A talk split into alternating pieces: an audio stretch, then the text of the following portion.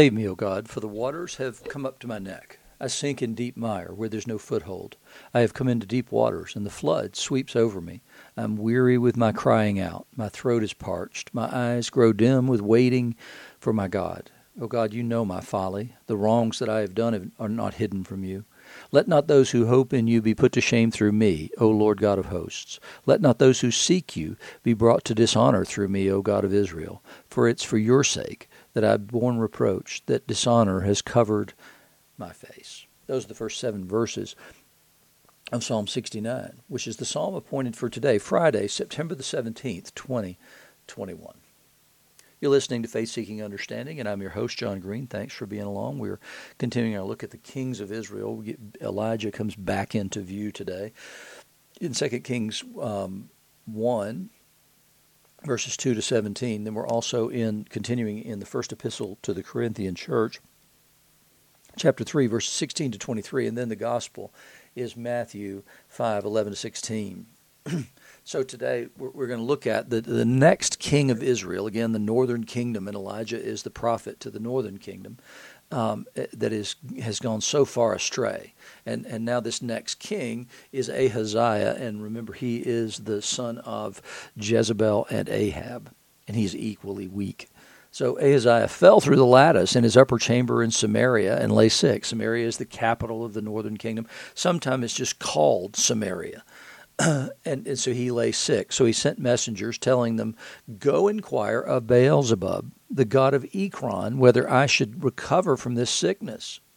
But the angel of the Lord said to Elijah the Tishbite, Arise, go up to meet the messengers of the king of Samaria, and say to them, Is it because there's no God in Israel that you're going to inquire of Beelzebub, the god of Ekron? Now therefore, thus says the Lord, You shall not come down from the bed to which you've gone up, but you shall surely die.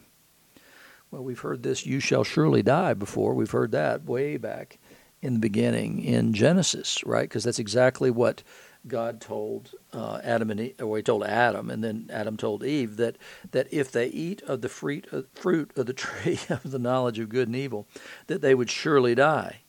And so that's exactly what Elijah is saying to Ahaziah here. So Elijah went he left after he told the mess he goes to tell the messengers and they returned to the king and he said to them why have you returned? And because they weren't gone long enough.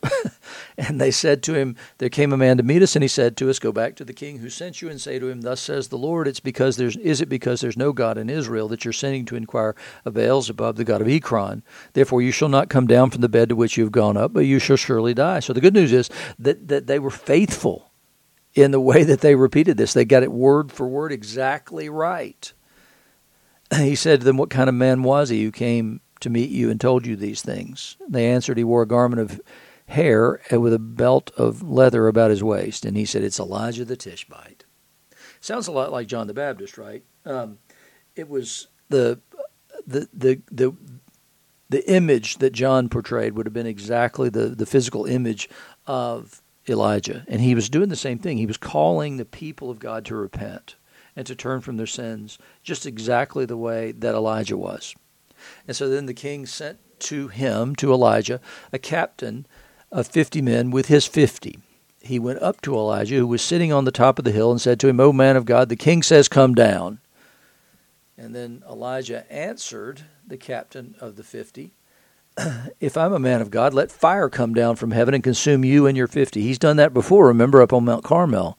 Then fire came down from heaven and consumed him and his fifty. And the king sent another captain of fifty men with his fifty. And he answered and said to him, O man of God, this is the king's order. Come down quickly.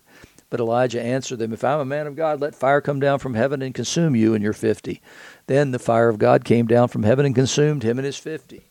Again, the king sent a captain of a third fifty with his fifty. and the third captain of fifty went up and came and fell on his knees before Elijah and entreated him, O man of God, please let my life and the life of these fifty servants of yours be precious in your sight. Behold, fire came down from heaven and consumed the two former captains of fifty men with their fifties, but now let my life be precious in your sight. In other words, I'm not giving you an order. I'm coming to ask you something because I know your power. I know what you've done. And then the angel of the Lord said to Elijah, Go down with him. Don't be afraid of him. So he arose and went down with him to the king and said to him, Thus says the Lord. He repeats exactly the same thing. Because you sent messengers to inquire of Beelzebub, the god of Ekron, is it because there's no God in Israel to inquire of his word?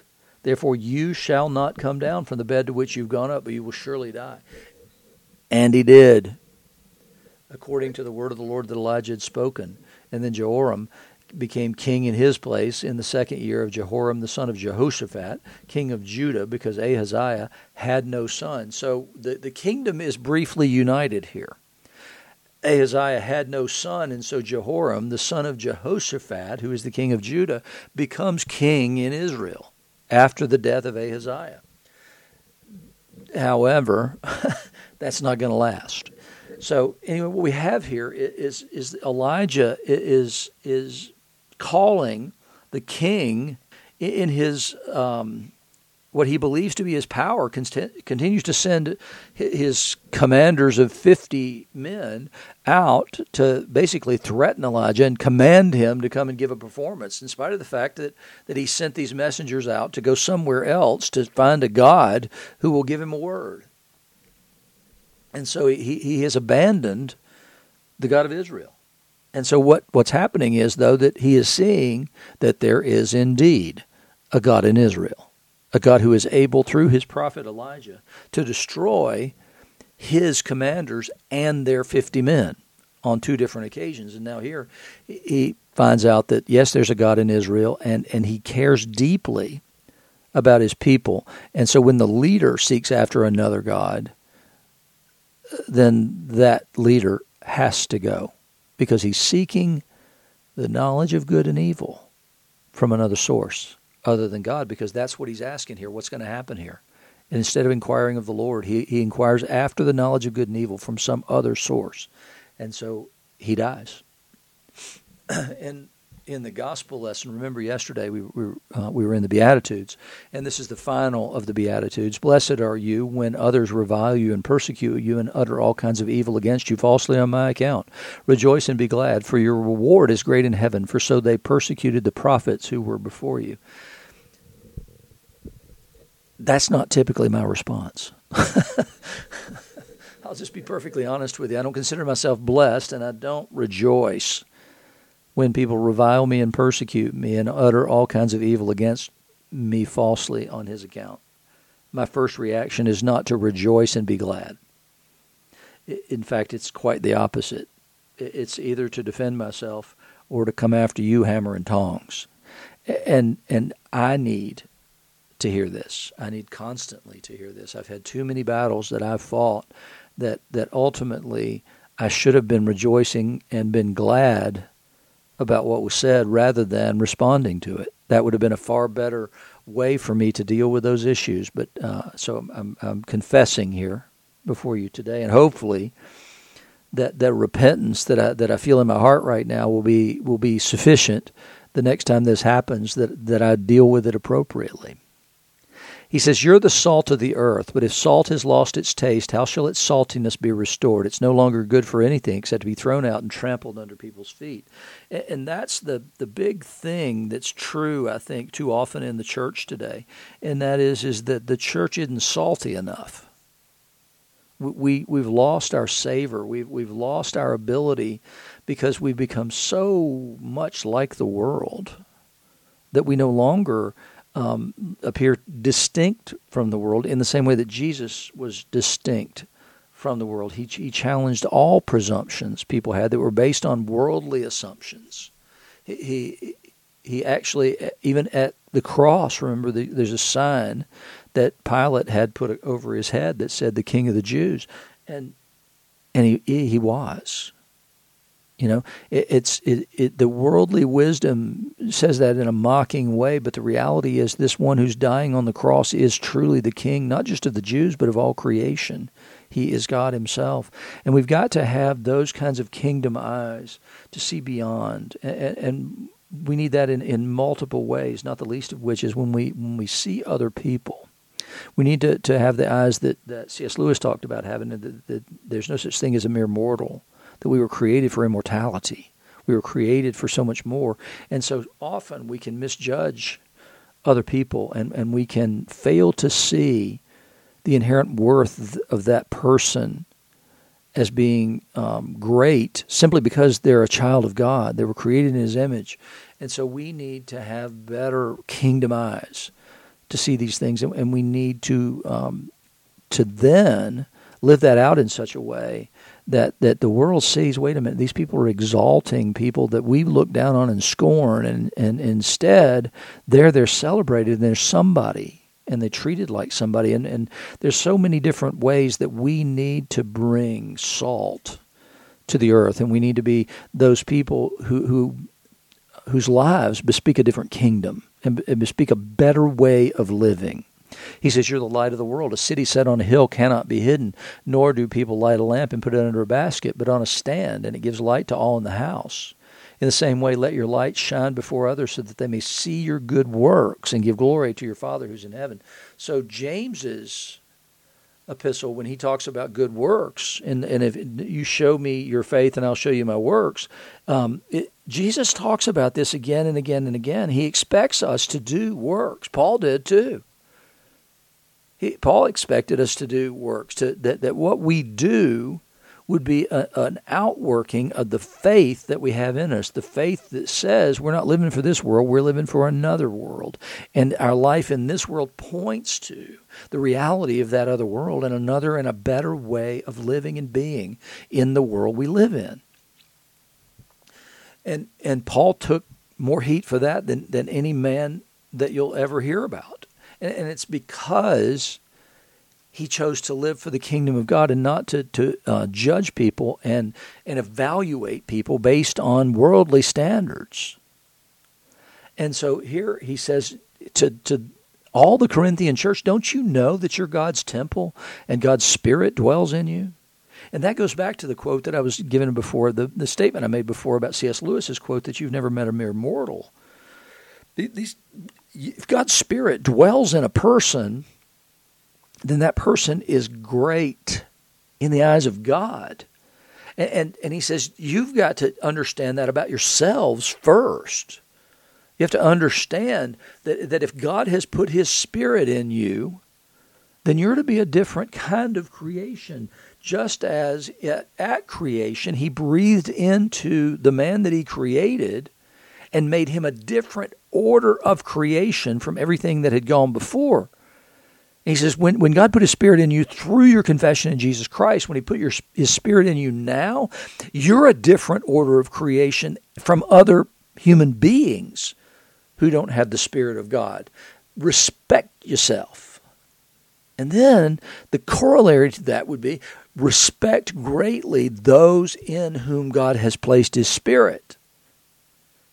How do we treat one another? How do we respond to one another? How do we love one another? Are we respecting the Spirit of God on that person and in that person? We not only are you God's temple, so is the other. So is the brother and the sister. And he says, if anyone destroys God's temple, God will destroy him, for God's temple is holy, and you are that temple. Goes on to say, Let no one deceive himself. If anyone among you thinks he's wise in this age, let him become a fool that he may become wise. And that's exactly what the Beatitudes are, is to say, you, you the, the things that I'm saying to you, you're looking at me and you're, you're kind of repelled by the things that I'm saying are blessed. Meekness, really? Mourning? Poor in spirit? Even peacemakers sometimes are looked down upon. Those who are merciful sometimes are looked at as weak. And Paul says, if you look at things that way, if you don't understand through kingdom eyes that the world is going to be upside down, then then you're deceived, he says. You're you're dealing in worldly wisdom, not king or kingdom of heaven wisdom.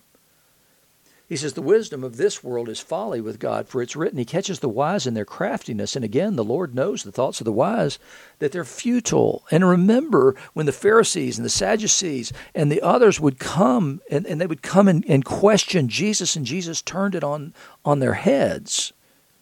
That's the kind of wisdom Paul's talking about. If you're still thinking through the eyes of the world, and if you're still seeking for position and power and all that kind of stuff, if you're still trying to become wealthy and have it all, hey, just go back and read Ecclesiastes because that guy did. And what he says at the end is none of that was worth having because none of it lasts. And so Paul's saying, stop trying to be like the world and stop choosing to desire the things that the rest of the world desires. There needs to be a difference between you and the rest of the world. And Paul was the master of that. He was a guy who laid down everything that he had, all that he had achieved because of Jesus. And then he became a joke in many people's eyes. Uh, he says, I don't care. I'm not trying to please them. I'm trying to please God. That's it. That's all I want. I tried that other thing. I had that other thing. And what I found was everything I learned was nothing but filthy rags. And at one point he says, It's dung in my eyes. And so Paul says, You got to have that same mind. Those things are futile, he says. He says, So let no one boast in men, for all things are yours, whether Paul or Apollos or Cephas or the world or life or death or the present or the future, all are yours, and you are Christ's, and Christ is God's. If we could have the same mind as Paul, if we could do that, if we could seek only the approval of the Father in the Lord Jesus Christ, if that's what described most Christians, we would turn the world upside down. The world would hate us, but it would be clear what it was hating, that it was rejecting Jesus rather than us. Are we making that choice clear?